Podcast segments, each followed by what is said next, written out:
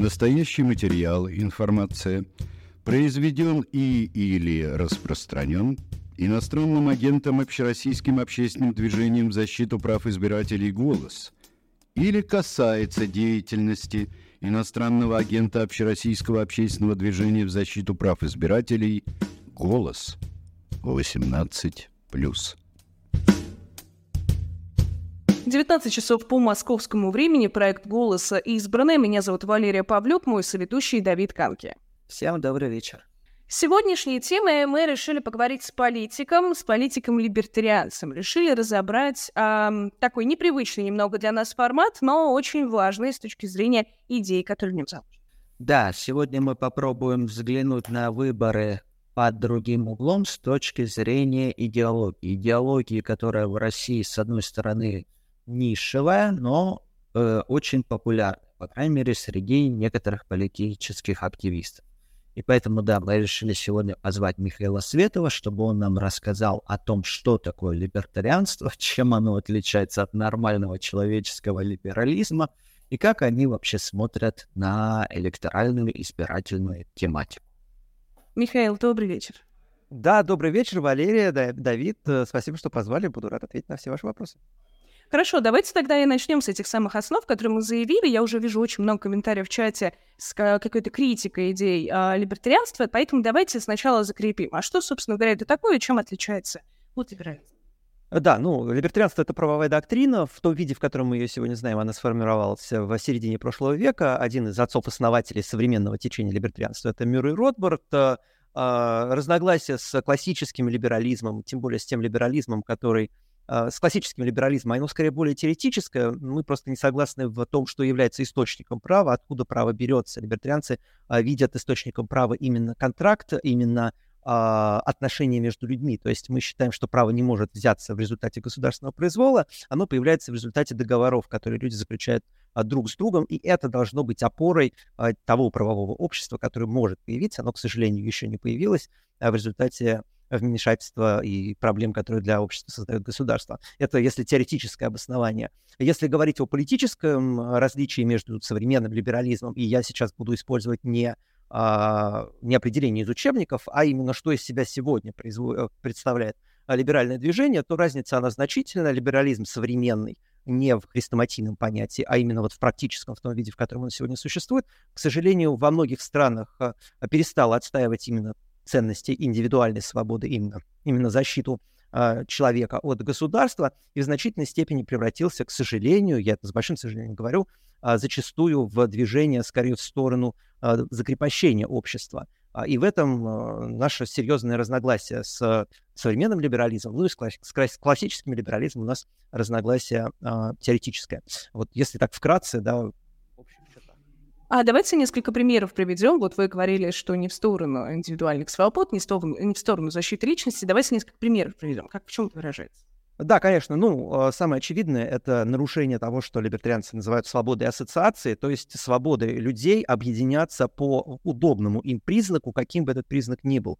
А, это эксплицитный запрет, который сегодня существует и в Соединенных Штатах. А, то есть вы не можете решать, а, с какими людьми вступать, например, в торговые отношения. Существует огромное количество квот, существует огромное количество так называемых законов о позитивной дискриминации, которые вам буквально говорят, что вы не имеете права нанимать тех людей, которых вы считаете нужным нанимать на свою работу, там, в свой бизнес, например. Это репрессивные законы. Это законы, которые ограничивают свободу ассоциации, как я уже сказал. Это законы, которые ограничивают а, свободу предпринимательства, и это законы, которые всех нас делают не свободнее. Да, они зачастую прикрываются каким-то благовидным предлогом, но так происходит всегда. Да, никто не вводит репрессивные законы под э, предлогом, да, а сейчас мы вас будем репрессировать. Нет, их выдают за защиту прав, и, к сожалению, современный либерализм, и снова делаю акцент, что что речь идет именно о современном либерализме, а не о том либерализме, который был описан в классической литературе, современный либерализм зачастую э, выдает создание государственных привилегий за права. И это что-то, с чем либера... э, либертарианцы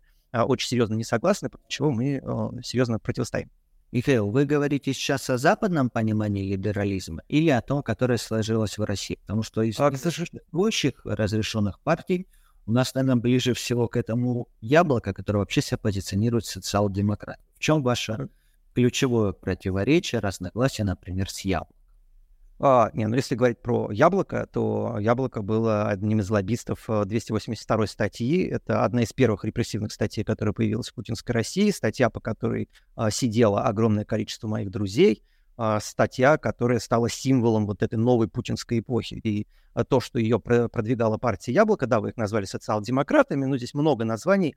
А, в целом, да, в, опять же, в популярной речи яблоко относят к либералам, если кто-то с этим не согласен. Вот я вообще, мне каждый раз говорят, вот вы выдумываете каких-то либералов, таких либералов нет на самом деле. Но при этом каждый раз, когда а ты спрашиваешь, а вот там издание «Медуза», оно либеральные взгляды представляет, партия «Яблоко», она либеральные взгляды представляет, и в какой-то момент оказывается, что тех либералов из учебника, да, их, их нигде нет вокруг, а есть только те либералы, которые поддерживают цензуру, те либералы, которые поддерживают репрессивные законы, а, я это говорю раз, повторяю, с большим сожалением и грустью. Партия Яблоко, да, вот 282 статья — это одно из, из их завоеваний. А, хорошо, а если взять, например, что сейчас партия Яблоко для, вот, например, эм, избирателя, который против войны, uh-huh. это единственная партия, которая отстаивает подобного, ну, как бы отвечает на его запрос. Это как-то меняет ваше отношение? А, так э, здесь нет противоречия. Я абсолютно не против и всех призываю по вопросу войны. Все сегодня должны быть объединены. А, конечно, а, сегодня это главный вопрос на повестке. Войну нужно прекратить. Необходимо добиться, чтобы а, вот этот вот кошмар закончился, чтобы людей перестали отправлять на фронт, чтобы они там перестали погибать. И по этому вопросу я готов сотрудничать и с партией Яблоко, я готов по этому вопросу, и либертарианцы готовы по этому вопросу сотрудничать и с Фондом борьбы с коррупцией, и с Гарри Каспаровым, и с Романом Юниманом, если он по какой-то причине решит э, выступить, наконец, против войны. То есть с любой силой, которая займет принципиальную антивоенную позицию это не значит, что мы должны соглашаться по всем остальным вопросам. И вы как раз а, представляете а, организацию наблюдателей за выборами. А, вы в первую очередь понимаете, да, что демократия — это не про то, что все голосуют единогласно и согласны по всем вопросам. Демократия, она про то, что в обществе есть конкурирующие силы, и они не согласны друг с другом по огромному количеству вопросов. И это совершенно нормально. Политологи шутят, что существует больше 500 определений демократии. И, и здесь придерживаться какого-то одного мнения сложнее. Но да, мы в голосе больше про процедуры, про технологии и про то, что условия должны быть равными для всех. В этой связи в сентябре предстоят выборы региональных парламентов, э, муниципальных э, выборы, губернаторские выборы, через год президентские выборы. Либертарианское движение планирует как-то принимать в них участие? Может быть, вы персонально? Нет, ну, про меня, я думаю, говорить сейчас э, не имеет смысла, потому что я, как и вы, являюсь иноагентом, я, как и вы, нахожусь под, э, а, ну, не под э, а, уголовным делом, но я являюсь свидетелем по уголовному делу. Мы знаем, как легко свидетели превращаются в фигурантов уголовных дел в России. К сожалению, я не могу. Мне была закрыта возможность участвовать в выборах России. В России, по крайней мере, сейчас. Я очень надеюсь, что в какой-то момент эта ситуация изменится, но а, реальность такова, что в России вот есть э, голосование, да, а выборов нет. А тоже, я думаю, что-то, что вы хорошо понимаете. Выборы могут... Э, в России-то нет, на самом деле, и голосования как такового, потому что нет честного подсчета. Но выборов нет подавно, потому что попасть в бюллетень невозможно а, а люди, которые а, обладают необходимой общественной поддержкой, такие как э, я, такие как Алексей Навальный, такие как Илья Яшин, а такие как Андрей Пивоваров, а, они оказываются за решеткой либо вынужденной иммиграции. Как Максим Кац, кстати, которого я тоже не особо люблю, да, но очевидно, что человек пользуется поддержкой и, соответственно, должен быть представлен на избирательном, в избирательном бюллетене.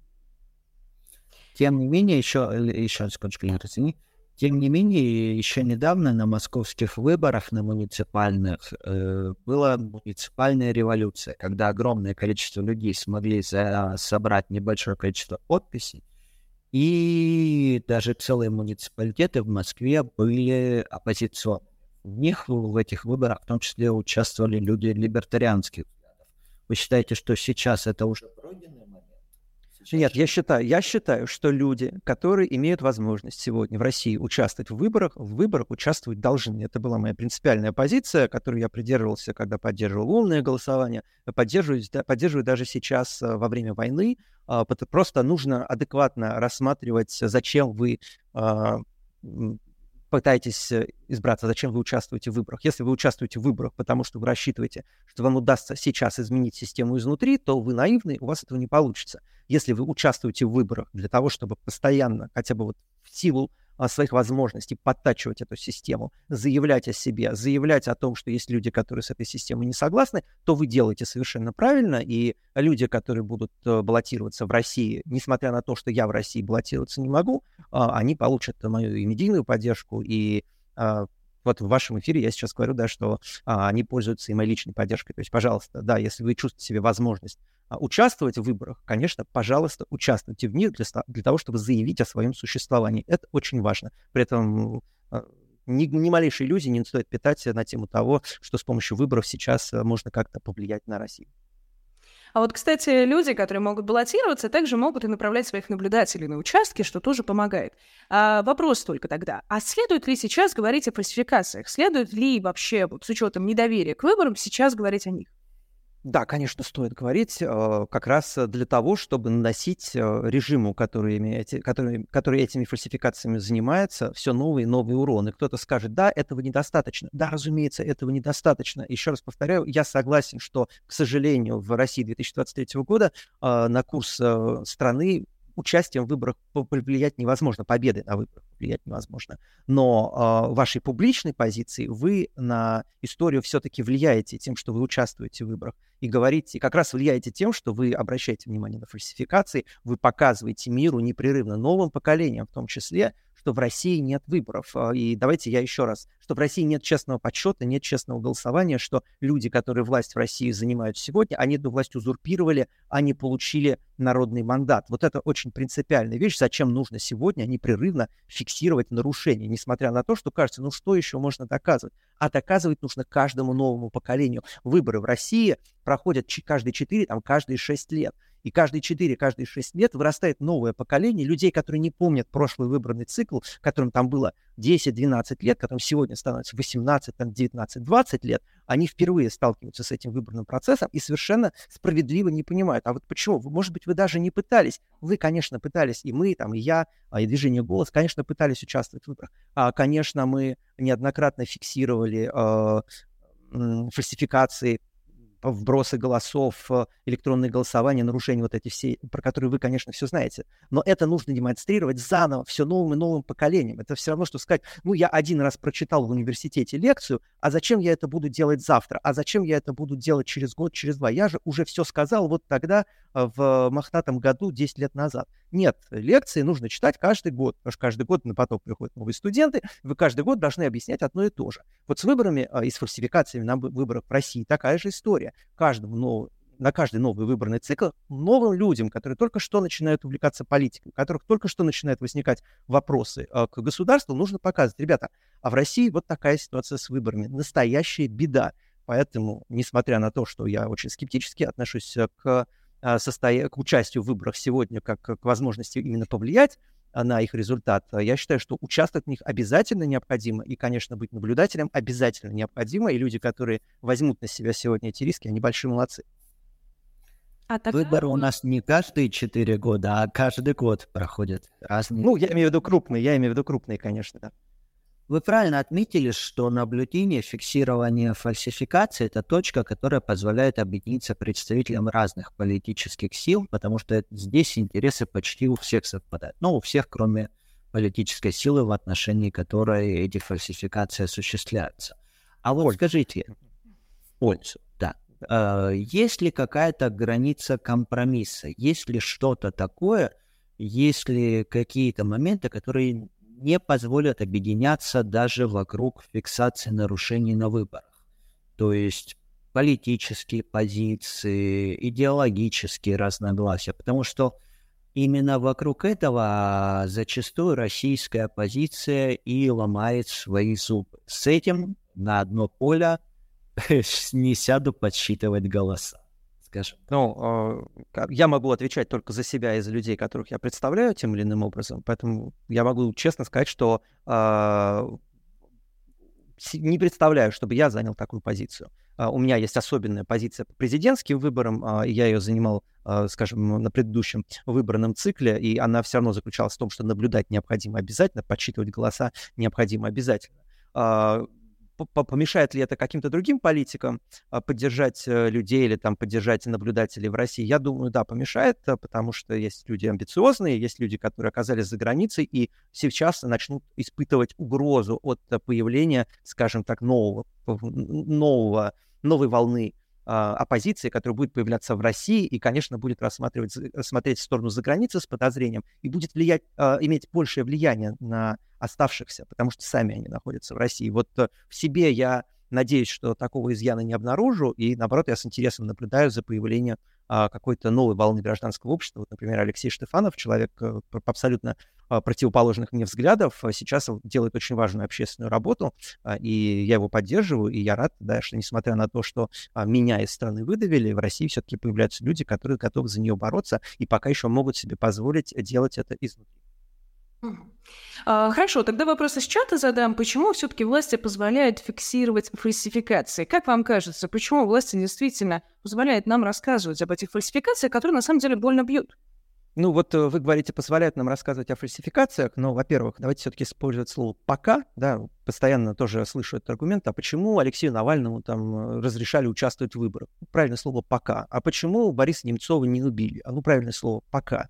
А потому что, к сожалению, когда там, или какой-то человек набирает достаточный вес, от него начинают избавляться. И, к сожалению, с наблюдательским движением, вот вы сказали, почему разрешают наблюдать? Ну, согласитесь, да, что состояние, а, что а, положение с наблюдателями сегодня, оно принципиально отличается от, например, 2011 года, когда наблюдателем мог стать практически кто угодно, когда любое СМИ могло подправить своих наблюдателей на участок, и, соответственно, это разрешение можно было легко получить. Потом а, спустя несколько выбранных циклов э, а, эта возможность была а, у СМИ, а у СМИ эту возможность начали отнимать, потом начала, появилась необходимость регистрироваться уже не от общественных организаций, а вот из зарегистрированных партий, а мы знаем, что такое зарегистрированные партии. Поэтому нет, наблюдателям, конечно, тоже мешают, как и всем остальным, и работать сегодня становится все труднее. Но просто власть, она в этом смысле умна, и, может быть, общество недостаточно оценит, насколько власть умна на самом деле в вопросах а, узурпации власти и концентрирования власти в своих руках.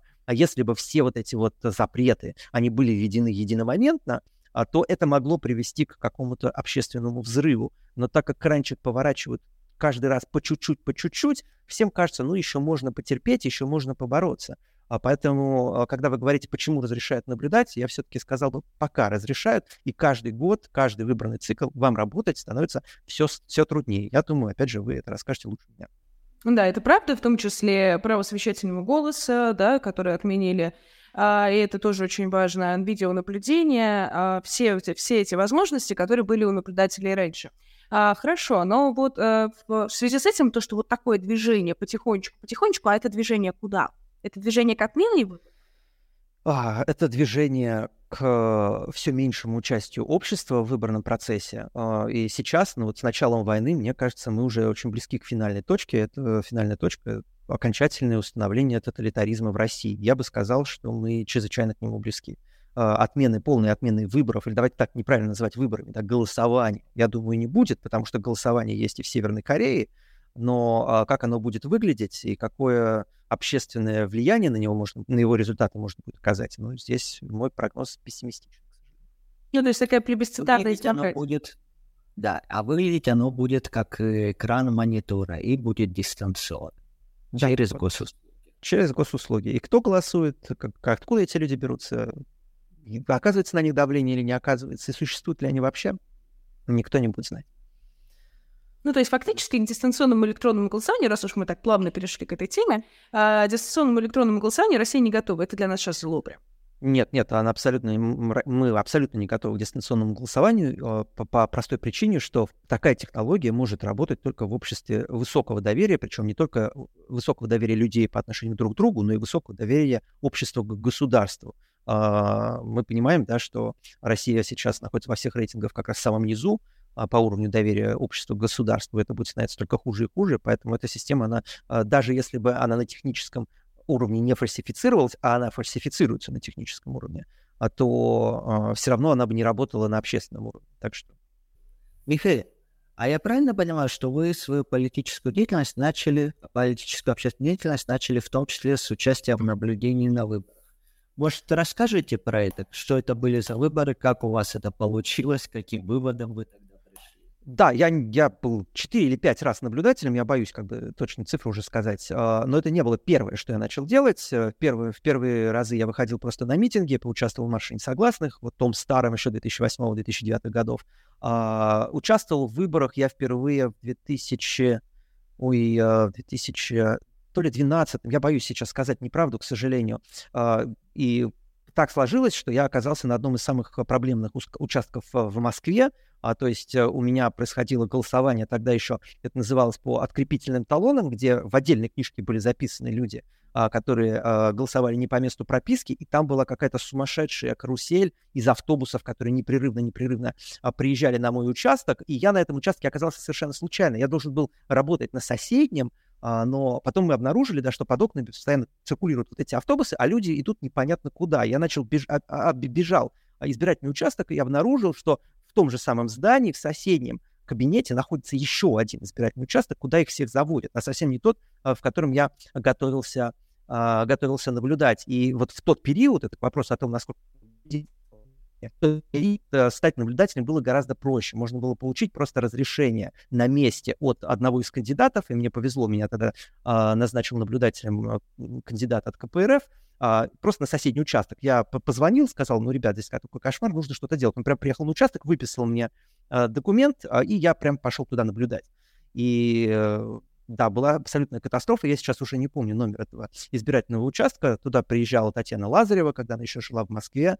А, она была общественным наблюдателем, все это было зафиксировано на видео. Я своими глазами обнаружил, как в России фальсифицируются выборы. И для меня это, конечно, был очень тоже важный стимул и более плотно заняться политикой. И это было доказательство. Да? То есть вы можете сколько угодно читать в интернете, что выборы фальсифицируются, но когда вы видите это своими глазами, когда вы своими глазами видите и ловите за руку карусель, это производит э, совершенно иное впечатление. Поэтому, конечно, я призываю еще раз всех, кто видит в себе силы, имеет в себе возможность э, быть наблюдателем сегодня, пожалуйста, э, возьмите на себя эту должность, эту роль, потому что вы сможете своему поколению, новому поколению рассказать о том ужасе, который происходит в России на выборах.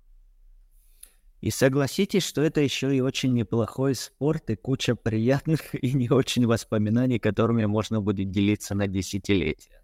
Ну, помимо всего прочего, это еще и опыт э, такой пассионарности, если угодно. То есть вы научитесь себя вести в конфликтных ситуациях. То есть в ситуациях, где вам будут говорить «нельзя», а, без оснований, а вы будете говорить «да, можно», и это опыт, который вам в жизни пригодится. То есть опыт э, а, опыт сопротивления вот синдрому вахтера, да, человеку, который хочет тебе что-то запретить, на что у тебя есть право. А, вот это важный опыт, который, получается любой, который получает любой наблюдатель на выборах, потому что вам будут очень часто говорить, что что-то сделать нельзя, что вам на самом деле сделать можно.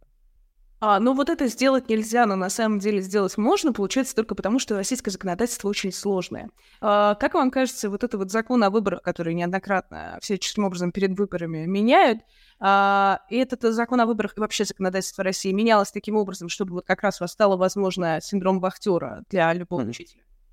Mm-hmm. Повторите вопрос, я не совсем понял вопрос. А, я говорю о том, что законодательство в России, оно сложное, поэтому и есть возможность говорить, вам нельзя, хотя фактически можно. Не все об этом знают. И поэтому а... она, это на самом деле, ну, как бы, это намеренное действие. Это, я, я, я, это намеренное действие со стороны власти, но я думаю, что причина у него немножко в другом. Скорее, причина в том, что э, вот все эти замученные несчастные учителя, которые занимаются фальсификациями, которые работают на выборах, а, а им спускаются, скажем так, неформальные директивы. То есть им говорят, какой результат им нужно обеспечить зачастую, по крайней мере, так раньше было, может быть, сейчас что-то изменилось. Им говорят, соответственно, как себя вести с наблюдателями, и, с эти, и они опираются не на закон, а, и более того, им внушают, да, что вы можете сопротивляться, вы можете запрещать, что хотите, вам за это ничего не будет.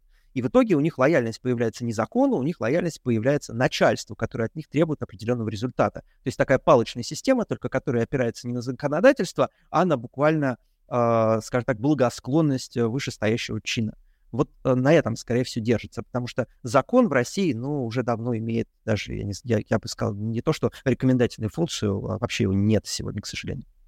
И тем не менее наблюдение по факту остается одной из немногих разрешенных общественных деятельностей в России. По крайней мере, не полностью запрещен. Да. да. Михаил, если мы посмотрим на чат, приходят вопросы. И вопросы по первой части нашего разговора. о том, чем либертарианство отличается от либерализма.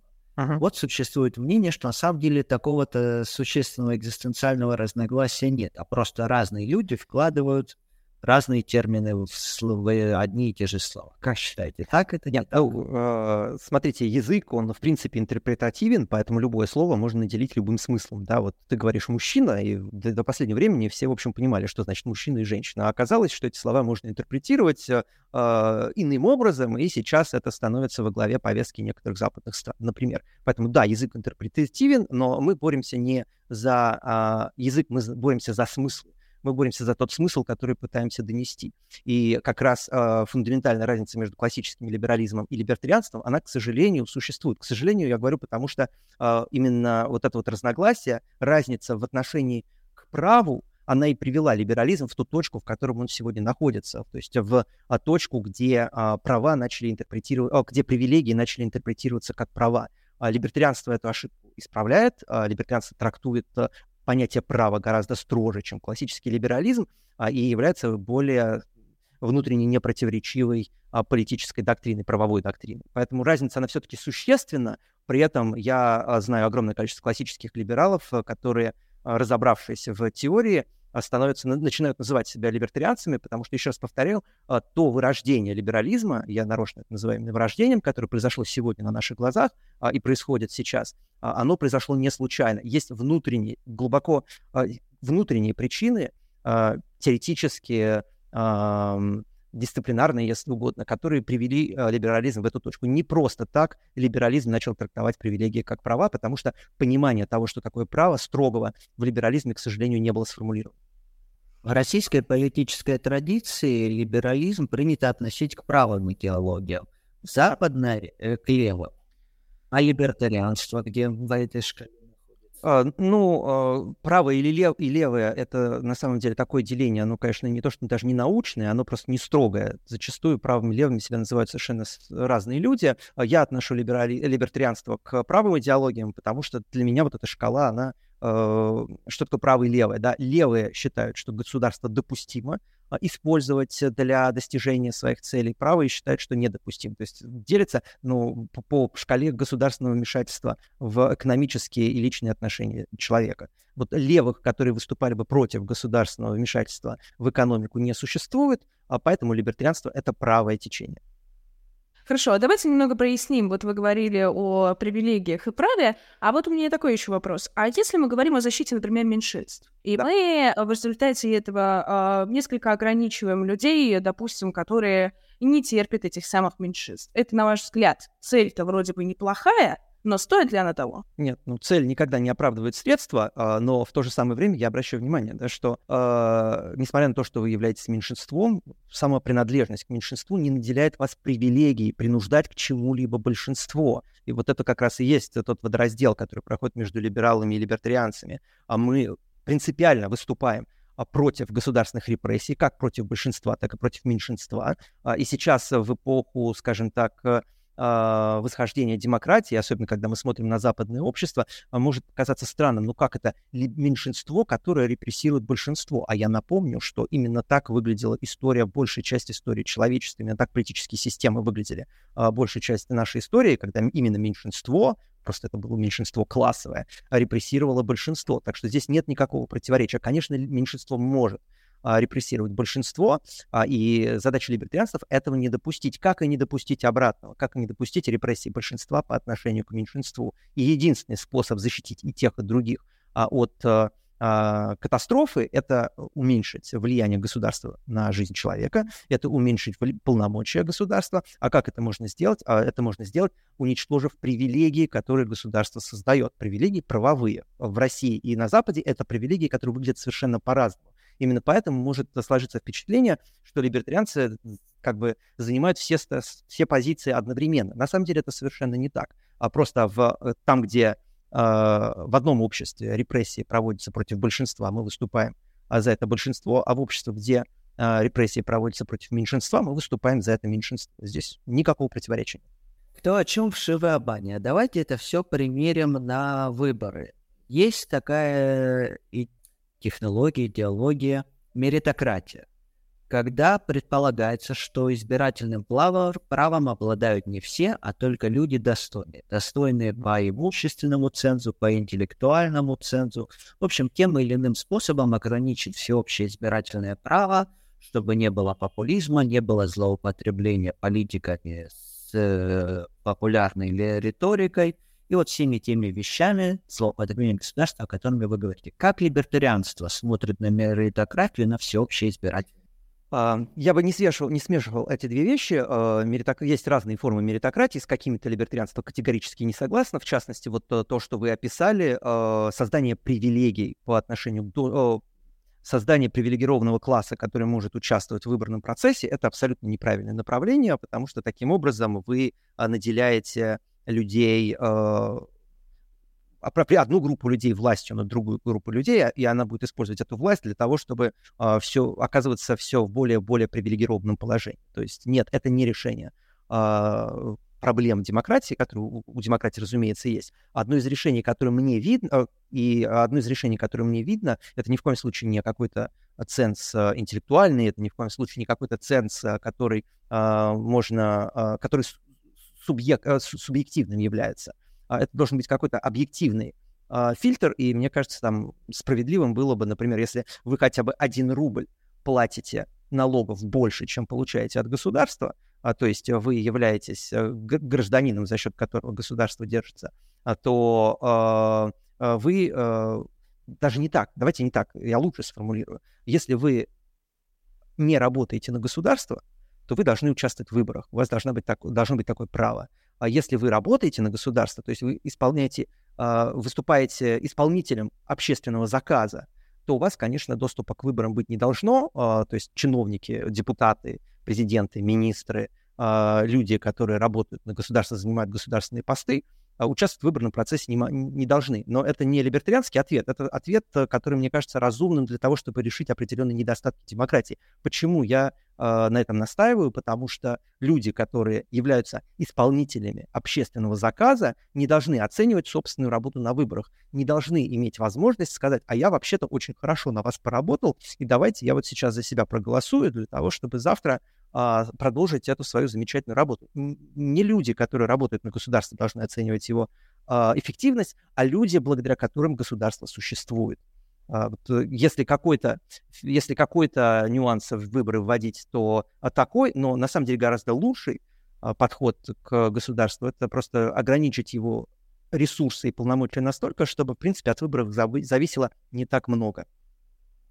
То есть правильно ли я понимаю, что вы предлагаете ограничить в праве участвовать в выборах государственных и муниципальных служащих, военных, школьных учителей, врачей государственных и так далее, и так далее, и так далее?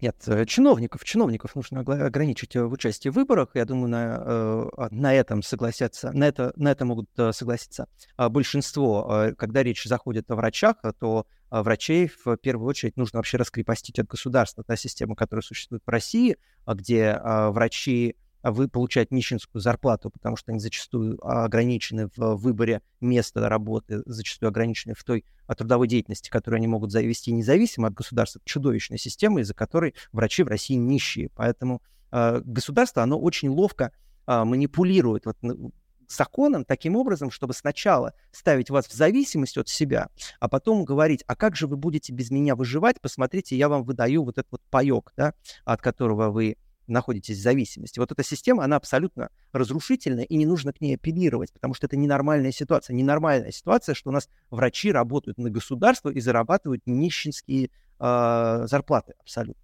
Это ситуация, которую либертарианство решает, в частности, дерегулированием э, рынка медицинских услуг, э, и, соответственно, э, чтобы просто объяснить, да, вашим, может быть, зрителям, которые про либертарианство знают не так много, давайте посмотрим, сколько зарабатывают э, врачи там в Соединенных Штатах. А в Соединенных Штатах нет государственного, а, нет зависимости врачей от государства. Вот к этой системе нужно стремиться, и тогда и вопрос отпадет. Конечно, нельзя врачей решать избирательного права. Разумеется, нельзя. Ни в коем случае нельзя этого делать. Врачи — это одни из самых э, важных э, специалистов в обществе, без которых общество не может существовать. Они должны быть обеспечены, они должны быть богаты, они должны быть независимы от государства. Когда мы говорим независимы от государства, мы имеем в виду, что они должны иметь возможность зарабатывать на рынке достойно Так, у меня, видимо, какие-то небольшие проблемы. Михаил, слышите ли вы нас? Да, я вас слышу, а меня было не слышно все это время? А в какой-то, на какой-то момент э, немного не довели свою мысль, а врачи должны выходить на рынок. Я, я сказал, что... Нет, да, нет, я сказал, что врачи должны... Э, что рынок медицинских услуг должен быть дорегулирован, чтобы врачи в России зарабатывали достойные деньги и не зависели от государства. Разумеется, они должны иметь избирательное право, разумеется. Э, это ненормальная ситуация, что в, России мы врача воспринимаем как муниципального служащего, который живет на нищенскую зарплату и сводит концы с концами с трудом. Президент Турции Раджеп Тейп Эрдоган с вами бы не согласился. У них на следующей неделе будут выборы, очередные президентские, и одним из его последних указов было повысить зарплату государственным и муниципальным служащим на 75%. Да, так э, увеличить паёк в государственном лагере, да, в, в государственной тюрьме. Э, именно так э, на крючок государство и сажает все общество, где, становясь единственным э, источником денег, единственным источником э, какого-то блага, а он начинает этим благом пользоваться для того, чтобы вечно оставаться у власти. Мы это видели на Кубе, мы это видели в Северной Корее, мы это видели на самом деле долгое время в Советском Союзе, а мы это видим сейчас в огромном количестве стран, где это то, что называется админ-ресурс. Да, как админ-ресурс наращивается? Очень просто. Вы ставите огромное количество, миллионы человек на грань выживания, а, и находясь на грани выживания, Э, и, и добившись того, чтобы они оказались на грани выживания, э, говорите им, а смотрите, а вот э, если вы за меня проголосуете, то я вам увеличу зарплату на 75%. А то, что в принципе это ненормальная ситуация, что такое количество талантливых, способных, образованных, работящих людей находится на грани выживания, и как они на этой грани выживания оказались, вот этим вопросом общество не задается. Это вопрос, который как раз пытаюсь задавать я, а, в частности, на нашем эфире. Хорошо, тогда э, немножко переверну всю тему, связанную тоже с государством и с деньгами. А как насчет вот доп. финансирования политических партий? Вот у нас в России это существует. Вы получаете определенное количество голосов и получаете деньги. Государственное финансирование партий. Как вы на это смотрите? Категорически против, конечно. А наоборот, э, партии должны быть, э, наоборот, должен быть запрет на какое-либо государственное финансирование партии, потому что партии должны представлять не государство, а общество и зависеть финансово от общества, а не от государства. Более того, если бы такой практики в России не существовало, ну никакой бы монополии Единой России, ЛДПР и КПРФ, разумеется, бы не получилось, потому что они были бы вынуждены а, считаться со своими избирателями, они были бы вынуждены отвечать на их запрос, они бы были вынуждены искать поддержку у общества, а не у Кремля. Поэтому абсолютно тлетворная практика это ни в коем случае быть не должна. То есть, получается, выход краундфандинг, то есть э, так, как Обама избирался?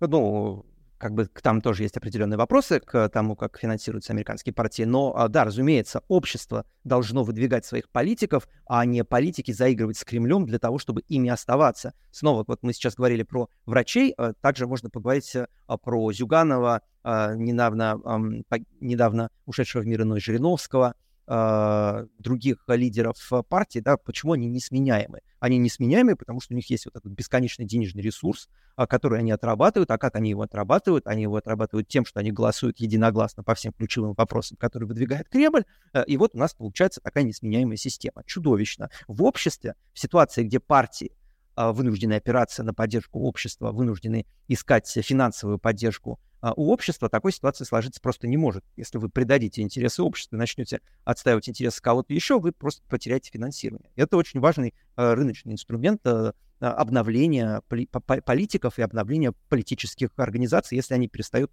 отстаивать ваши интересы. А, Михаил, с точки зрения теории, с точки зрения теории, все, что вы говорите, звучит вполне разумно и сложно с этим спорить. Но а на практике это реализуемо из ныне существующих вот на данный момент политических систем, как вам кажется, какая наиболее близка к вашему идеалу?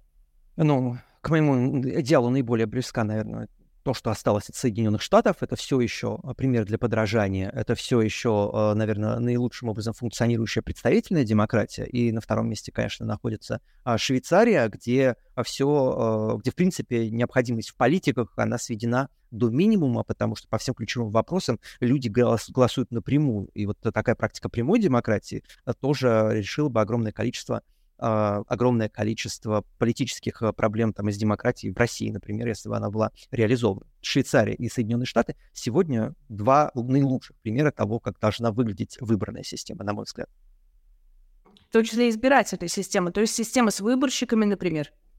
Нет, ну, система с выборщиками в Соединенных Штатах э, появилась в результате э, исторического казуса, который повторить просто невозможно и, наверное, не нужно. Хотя можно к нему присмотреться. Россия, в общем, тоже огромная страна с огромными территориями, и э, для того, чтобы Москва не была слишком сильно представлена на федеральном уровне, было бы совершенно нормально дать каким-то регионам э, вот это вот э, пропорциональное представительство, э, как э, существует в США. Да? То есть выборщики, они почему существуют? Потому что Соединенные Штаты э, это Потому что в Соединенных Штатах за федеральную власть голосуют не люди, за федеральную власть голосуют э, штаты, которые объединены в союз, да, Соединенные Штаты Америки, Соединенные Государства Америки, дословно переводится, а, Россия. А, если она когда-нибудь станет республикой, то, конечно, на федеральном уровне должны представляться интересы именно республик, а не просто большинства людей, потому что в таком случае максимальное влияние получает какой-то один-два больших города, мегаполиса, и мы понимаем, что это будет Москва и Петербург. Но при этом ваши критики скажут, что в Соединенных Штатах существует монополия на политическую деятельность, и уже 300 лет она находится в руках двух политических партий, которые финансируются олигархическими структурами. Да, в, том числе олигархическими структурами, и это все еще система гораздо лучшая, чем та, что существует в Европе, гораздо лучше, чем существует э, в России. А, и мне кажется, мы начали разговор с того, что, по крайней мере, я начал разговор с того, что сказал, что нет, я э, у демократии огромное количество проблем существует. Это не идеальная система. А, и я даже не уверен, в отличие там, от большинства, это известной цитаты, не уверен, что это лучшая система. Но а, если мы работаем с ней, то давайте ориентироваться на те примеры, которые лучше всего а, которые, в, в которых а, а, наибольшим образом представлены интересы общества. И такими странами как раз и являются Соединенные Штаты и Швейцария. Есть там проблема? Да, разумеется, есть, но ставить их через запятую с Россией, Турцией и даже Францией, по-моему, абсолютно невозможно. А давайте тогда вот мы несколько раз уже задели эту тему, что вот у демократии есть много минусов, и каждый раз мы как бы проходим мимо. Давайте все-таки их перечислим. Да, ну вот вы правильно сейчас заявили, что, ну, во-первых, когда мы говорим о демократиях, мы говорим о двух разных демократиях. Там прямая представительная. У представительной демократии есть очень серьезный минус, что в какой-то момент представители начинают оформляться в собственный класс, и если на правовом уровне не выстроена нормальная система сдержек противовесов, то в какой-то момент вы получаете класс гегемон, а, который перестает обращать внимание на общественный запрос и начинает руководствоваться собственным классовым интересом. К сожалению, мне кажется, это то, что мы начинаем сейчас постепенно видеть в Соединенных Штатах, но это то, что мы видим уже в, абсолютно созревшем виде в России. Да? То есть все, в России э, этот класс сложился, какой-то период времени в России существовало а, избирательная выбранная система, и она кое-как функционировала. Сколько там, ну, 10, ну, 15 лет, наверное, этот период длился. А, и а, из-за того, что этой системы сдержек и противовесов эффективной не было, правящий класс, он оформился за кратчайший срок. В Соединенных Штатах это тоже происходит, но это заняло там 300 лет. И все, и сейчас Штаты все равно находятся не на том проблемном уровне, на, на котором находится Россия. Вот это вопрос, которым должны задаваться все сторонники демократии э, либертарианцы там задаются больше правовыми вопросами, нежели вопросами демократии. Но если вы этим вопросом задаетесь, то это первое, на что вы должны пытаться ответить. Как предотвратить представ- превращение представительной демократии в, э, в оформление представителей в демократическом обществе в отдельный правящий класс? Э, если у вас этого ответа нет, ваша система работать не будет. Давайте вернемся из-за океана в наши родные пенаты. Российское общество крайне татистское. Это показывают все опросы. Крайне социально ориентировано. Главным, главным словом для нашего избирателя является социальная справедливость.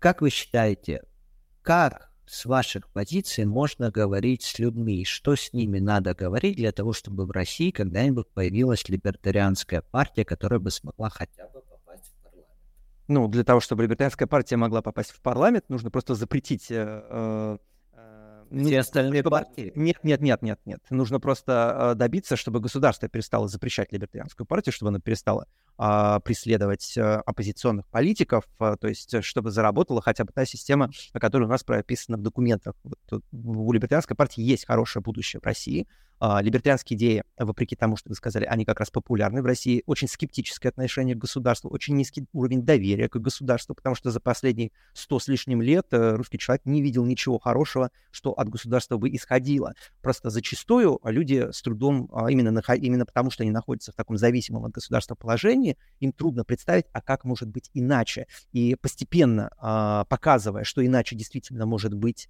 а, и а, иначе они будут гораздо богаче, гораздо свободнее, а, гораздо независимее, а, то эта волна, она захлестнет Россию в целом. Поэтому Поэтому перспективы у либертарианства в России очень хорошие, но при том условии, что э, тирании в какой-то момент придет конец. Но это вопрос уже не про представительство либертарианцев на, на выборах, это уже вопрос о том, когда этот кошмар закончится, который сейчас происходит. Хорошо. Э, ну вот э, вы упомянули, а, мы вот говорили по поводу выборов, и все равно это очень важный вопрос а, представительства либертарианской партии, и как объяснить людям, а, что ну, симпатичность этих идей. Хорошо, действительно, недоверие государству есть, это фиксирует очень большое количество вопросов.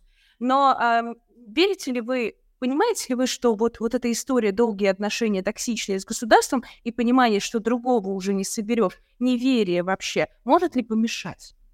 Нет, оно может только помочь либертарианцам как раз, потому что недоверие к государству и способно привести во власть э, в государстве, если у вас есть выбранный процесс, и он относительно честный, человека, который ставит перед собой задачу не стать частью проблемы, а попытаться эту проблему решить. И на самом деле сейчас, может быть, вы за этим следите, в Аргентине происходит э, какой-то такой процесс. Вот тоже любопытно. А страна, которая стагнирует последние 20 лет, э, у которой была череда чудовищных экономических и политических реформ, а сейчас э, на грани победы находится кандидат, внимание, от либертарианцев, такой Хавье Милей, погуглите, пожалуйста, это сейчас претендент на а, пост президента Аргентины, не претендент в смысле, что он попал в бюллетень, а в смысле, что это человек, у которого наибольшие шансы победить на следующих выборах.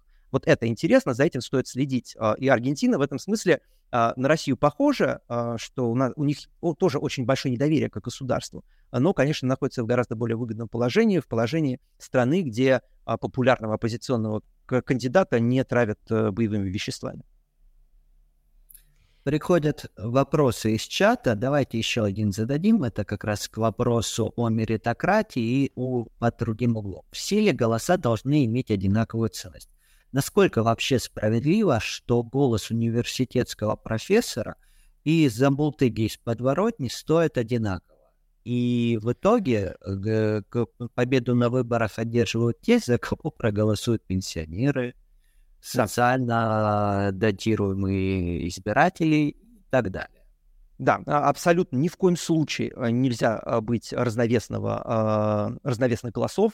Это просто разрушит саму идею республики, и самое главное, еще раз повторяю, создаст привилегированный класс. То есть люди, которые, чей голос будет обладать большим весом, а это будут те же самые люди, которые будут голосовать за то, чтобы у них увеличивались привилегии, таким образом а, вес голоса увеличивался еще больше. Поэтому нет, а, все голоса на выборах должны весить одинаково, безусловно. Во-первых. А, во-вторых, а, используя ваш аргумент про пенсионеров, а, пенсионеры — это люди, которые, вот если рассматривать государство как акционерное общество, которым Россия ни в коем случае не является, современное государство ни в коем случае не является, а то люди работают всю свою жизнь, вкладывая в благополучие страны, ну, конечно, для того, чтобы в старости получить какие-то дивиденды от того, на что они свою жизнь потратили. И лишать их голоса ни в коем случае нельзя.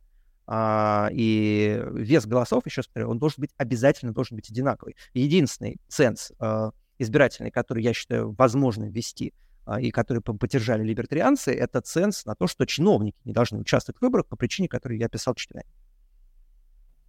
Хорошо, а вот я про, про другую привилегированность, точнее, про другую группу скажу. А как насчет квот? Вот национальный... И только, и, то, и только прошу, да, да, прошу, и, прошу прощения, и только на период, как, который, на, на время которого они являются чиновниками. Вот они перестают быть чиновниками и получают право голоса.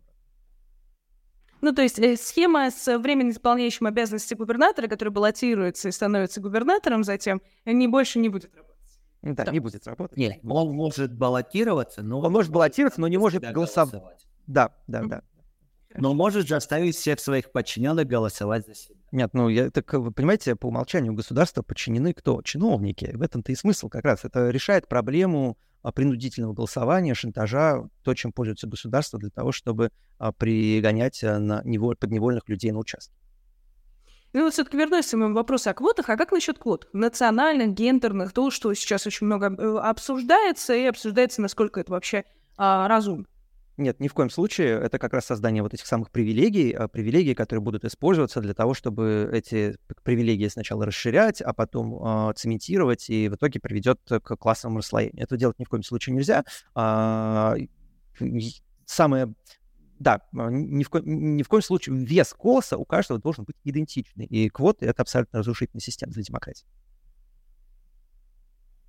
Вы много раз упомянули термин «республика». Термин, который восходит в античности, вообще республика значит «общее дело». Тогда государства были маленькие, и вес каждого голоса, каждого гражданина имел значение. Как это все может работать эффективно в таких огромных и разных сообществах, как, например, Россия, где больше 100 миллионов избирателей? Ну, в Соединенных Штатах э, живет больше трех, почти 300 миллионов избирателей, чуть больше, чем 300 миллионов избирателей, и там и, до сих пор... И, кстати, обратите внимание, на их выборах может за счет системы выборщиков стать президентом, победить тот кандидат, который получит меньше голосов. Да, потому что президент...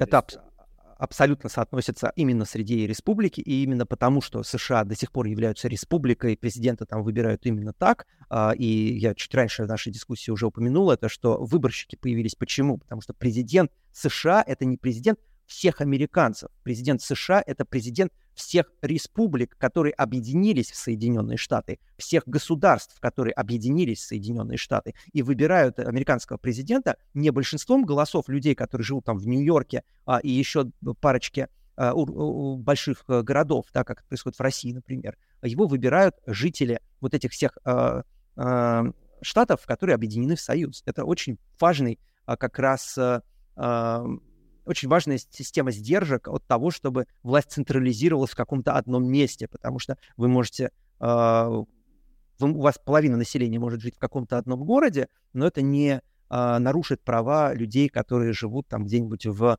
Миннеаполисе, о, в, прошу прощения, в Миннесоте э, или, например, в Айове, да, где население гораздо меньше. Потому что вы объединились в республику, в союз. И в этой республике у вас есть вопросы, которые решает федеральная власть, вопросы защиты вопросы преимущественно а, внешней политики. Изначально так было, сейчас это эрозии подвергается, это большая проблема. Американская демократия находится в кризисе. Но изначально как это было задумано? что э, федеральная власть, она занимается внешней политикой, а местная, локальная власть, которая может себе позволить оставаться локальной, начиная от муниципальной, заканчивая уровнем штата, Штатов занимается внутренней политикой, занимается решением каких-то бытовых вопросов. А это классная система, она работает. Это то, почему а, американская система, американская республика продолжает э, достаточно эффективно действовать, несмотря на то, что там живет уже 300 миллионов человек, гораздо больше, чем жило на момент ее основания. Так что для России здесь тоже проблем никаких нет. Михаил, и все же, я настаиваю. Насколько вы считаете эти рецепты приемлемы для России, для нашей истории, для наших корней? Вот вы сейчас про все это рассказываете. Единственное сообщество, которое хотя бы близко по этим принципам строилось, не сочтите за иронию, это казачество. Угу. А, нет, не сочту за иронию. А, я просто... Россия себя переизобретала за последние сто лет несколько раз. И каждый раз она себя переизобретала в формате централизованной власти. А, сначала это революция 17 года, потом, соответственно, реформа 91-93 годов, и вот то, что в итоге выродилось в путинизм. А поэтому говорить, в России нет глубокой политической истории, от которой было бы так сложно отказываться, системной. Наоборот, Россия, вообще вся последняя история, она заключалась в том, что у нас происходит слом, и все ставится ног на голову. А, и при этом каждый раз оказывается на голове заново, а, к, сожалению. То есть нам нужен еще один слом, и еще раз встать с ног на голову или с головы? Нет, нам нужно встать с головы на ноги, наконец-то, и э, попытаться решить вот те внутренние противоречия, которые в России накопились э, за последние столетия. А, и одно из них — это, конечно, отношения центра и регионов, э, где регионы сегодня не обладают вообще никакой политической субъектностью, не обладают никакой политической властью. А это приводит к сепаратистским настроениям, это приводит к отторжению общей государственности. Все эти абсолютно ужасные разговоры о развале России, которые приведут ну, к настоящей катастрофе, гражданским войнам, к гибели огромного количества людей, как как это разрешить. Один из способов разрешения этой проблемы — это как раз построение республики, это как раз децентрализация власти, то есть возвращение власти на места. Причем на места вплоть до уровня муниципалитетов. 90% вопросов, до 95% вопросов, которые сегодня решаются в Москве, должны решаться на муниципальном уровне, ну, либо на республиканском уровне. А, и это уже остановит те центробежные силы, которые сейчас запустил Владимир Путин в России. Э, при этом, Илья, сейчас извини, пожалуйста, при этом, если мы посмотрим на выборы, выделяется несколько Россий. Россия с управляемым голосованием, Россия со смешанно и крупные города, где более-менее, относительно более-менее честный подсчет.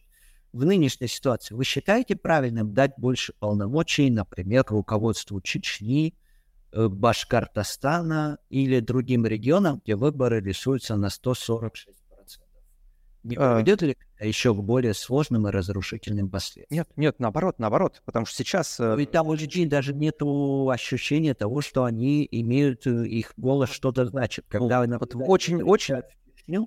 Они видят, что на участке-то приходят считанные единицы да, конечно. Ну, в, в, в, том числе, в том числе наблюдатели от Либертарианской партии ездили в Грозный наблюдать на выборах 2019 года, если не ошибаюсь.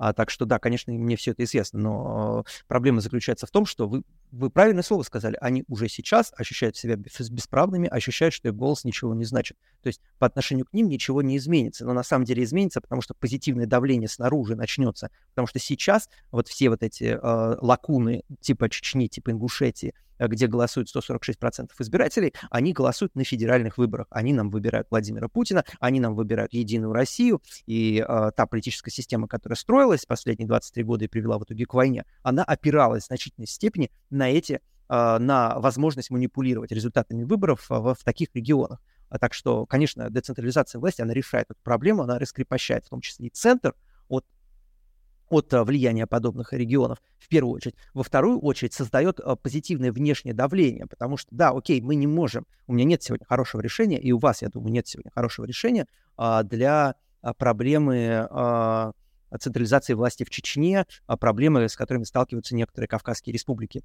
в России. Да, у меня нет изящного решения, но есть решение, которое сработает завтра.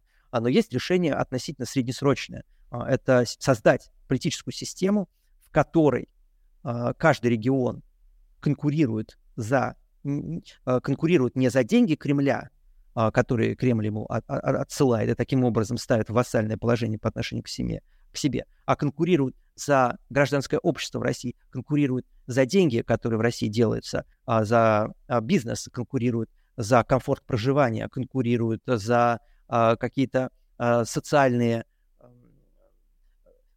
конкурируют за человека. Да, то есть, чтобы люди могли голосовать ногами, как они делают там, в Соединенных Штатах, тех же самых, или в Швейцарии, или в других а, странах, а, чтобы они могли голосовать ногами и переезжая из Владивостока в Краснодар, например, или при, переезжая, там, я не знаю, из Якутска в Грозный или из Грозного в Самару, а, чтобы люди ощущали разницу, да, что они а, не просто сменили локацию, но и сменили политическую систему, в которой они живут. И таким образом да, давление экономическое, в том числе на Чечню, оно будет оказываться значительное, и в какой-то момент Чечня будет вынуждена реформироваться под этим давлением. Это единственное изящное решение, все остальное не работает просто. А, хорошо, тогда еще один вопрос из чата, такое утверждение, э, из которого я хочу э, вопрос задать. Если раз за разом возрождается это атизм, то это о чем-то договорит. Вы верите вот в эту историческую предопределенность, что вот есть вот, а, вот это вот, какую партию не строишь, СС, вот это все? Это говорит о том, это говорит исключительно о том, что перед нами стоит очень страшный враг, очень могучий, а, которого сложно победить, и а, против которого мы пока недостаточно сопротивляемся. Никакой исторической предопределенности нет. А мы этот эксперимент уже проводили десятки раз, да, Северная и Южная Корея. Один народ, один язык, одна культура, одна история, одно все, один этнос. Какой разный результат случился за поколение. Та же самая история с Гонконгом и континентальным Китаем, из-за чего а континентальный Китай в итоге просто войска вел Гонконг практически. Тайвань, да, лучше даже Тайвань и Китай континентальный. Да, та же самая история с Восточной и Западной Германией а, произошла. То есть мы на однояйцевых близнецах уже это проверяли. Мы знаем, что ваше утверждение, оно не верно. Единственная причина, почему в России переизобретается этатизм, это что а, для людей, которые во власти оказываются, этатизм, конечно, наиболее выгоден. То есть а, им выгодно а, цементировать свою власть, как она зацементирована, например, на Кубе сегодня, а, и не считаться с гибелью людей, с голодом, с нищетой, которую, а, которую их укрепление во власти создает, потому что они эти издержки не терпят. Вот эта системная проблема, да, она существует, и помочь решить ее может либо какое-то очень сознательное движение со стороны общества, либо удача, что в какой-то момент э, во власти окажется человек, который поставит интересы общества выше своих. И это, я называю, обратите внимание, это я называю удачей. Системная работа здесь может идти только а, со стороны общества. Хорошо. Если вернуться к нашему текущему политическому моменту, первые там несколько шагов, которые необходимы для нормализации ситуации в России. Ой, в прекрасной России будущего или сейчас? Потому что сейчас общество как бы не Что нужно сделать, чтобы прекрасная Россия будущее, как вы ее называете, наступила сейчас? Ну, ну, для начала, для начала закончить войну, а затем э, посадить э, Владимира Путина в тюрьму, а, или, по крайней мере, хорошо, даже можно не сажать Владимира Путина в тюрьму, но добиться того, чтобы в России путинская элита была отстранена от власти. А, если это удастся сделать ненасильственным путем, я буду счастлив. Это наиболее благоприятный путь развития событий. Дай бог, чтобы это произошло. Без этого, конечно, никакие реформы в России не случатся, потому что э, они зависят от э, той группы людей, которые находятся во власти. А дальше э, путей развития несколько. Самое главное, я выступал уже с этой идеей, конечно, в России необходимы иллюстрации. А, то есть запрет на профессиональную деятельность, а, политическую деятельность людям, которые были замешаны в а, государственных преступлениях, в должностных преступлениях во время своего нахождения во власти. Это нужно не для того, чтобы кому-то отомстить, это не иллюстрация, это не посадки, я вынужден в очередной раз это объяснять, да, это просто запрет на профессиональную деятельность в определенной среде, то есть занятием политикой. Это нужно, чтобы разбить круговую поруку, чтобы люди, у которых есть э, огромное количество компромата, Э, друг на друга были нейтрализованы. А, это... это будет распространяться на организаторов голосования, как вы считаете, необходимо? Нет, нет, иллюстрации должны, самое, самое важное, да, иллюстрации, они должны идти сверху вниз, ни в коем случае не снизу вверх, то есть они в первую очередь должны касаться людей, которые были во власти и были обличены э, политической властью. А, и чем ниже будет... избирательных комиссий это должно относиться, как считаете? Ну, ну, в последнюю очередь. В первую очередь это должно относиться к... То есть на ЦИК иллюстрация Нет, нет, Центральная избирательная комиссия будет, э, там, если говорить там о территориальных избирательных комиссиях, это уже люди подчиненные, а там э, разговор другой должен быть. То есть я отвечал на этот вопрос, когда еще находился в России много раз. А, на мой взгляд, иллюстрации нужно, необходимо подвергнуть тут тысяч десять человек, наверное, не больше. А, то есть, э, возможно, в обществе сложится запрос на какое-то большее количество, но 10 тысяч человек — это вот тот минимум, который позволит системе обновиться без каких-либо проблем.